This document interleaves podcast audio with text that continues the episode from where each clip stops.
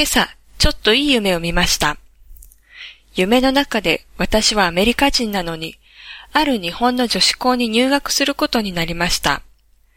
すっごく嬉しかった私は、ちゃんと女子校の制服を着て学校へ行きました。でも、私がこの学校へ入学することには反対している生徒が多かったのです。最初はいじめられて差別でひどい目に遭いました。でも、私はこの女子校にものすっごく行きたかったから、そのいじめと差別を乗り越えて、生徒会役員の選挙に立候補しました。そして選挙に勝ち、役員になりました。そこで、当選スピーチで、これから世の中に差別を許さないで、と言いました。その後も、世の中に差別なんかいらない。これから差別を許さないで、とあちこちで演説をしました。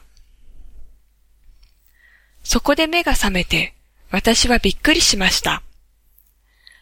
まさかそんなに強いイメージが夢に出てくるなんて。この夢のおかげで差別について一日中考えていました。大学の時、ゲイの後輩が差別で殺されてしまいました。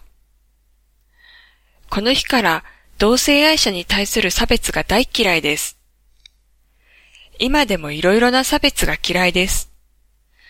男女差別、人種差別、年齢差別、階級差別、同性愛者に対する差別、みんな世の中にいらないと強く思います。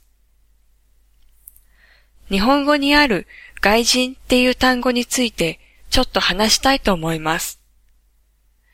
外人とは英語のフォーリナーと同じです。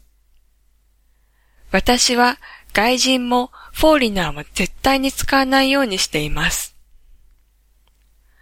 この単語は怖くて人種差別の原因のように思います。仮に私は日本に住んでいるのにまだ外の人だと考えられているとします。外の反対はうちでしょ？そこで外人の反対は何でしょうか？内人でしょでも人間は外と内の二つに分けてきっとうちの人の方がもっといい生活があると考えています。人間が外と内に分けているということは、きっとこういう考えから来ているはずです。外から来た人は、内に住んでいる人より怖い。外から来た人は、内に住んでいる人より変。外から来た人は、内に住んでいる人より汚い。外から来た人は、うちに住んでいる人より権利はいらない。外から来た人は、うちに住んでいる人と全く違う。外から来た人は、うちに住んでいる人より危ない。外から来た人は、うちに住んでいる人の国が持つ問題の原因。そこで、外から来た人が全くうちに入らないようにしようというふうになったのではないでしょうか。この考え方はもちろん日本だけではなくて世界中に広がっています。南アフリカの白人の黒人に対する差別と同じ。イスラエル人のパレスチナ人に対する差別と同じ。アメリカ人のメキシコ人に対する差別と同じ。差別は一つの国の問題ではありません。世界中の問題です。特に日本では、日本は島国で外国からいらっしゃった方とあまり会う機会がありません。とよく耳にします。でも考えてみると、そうではないと思います。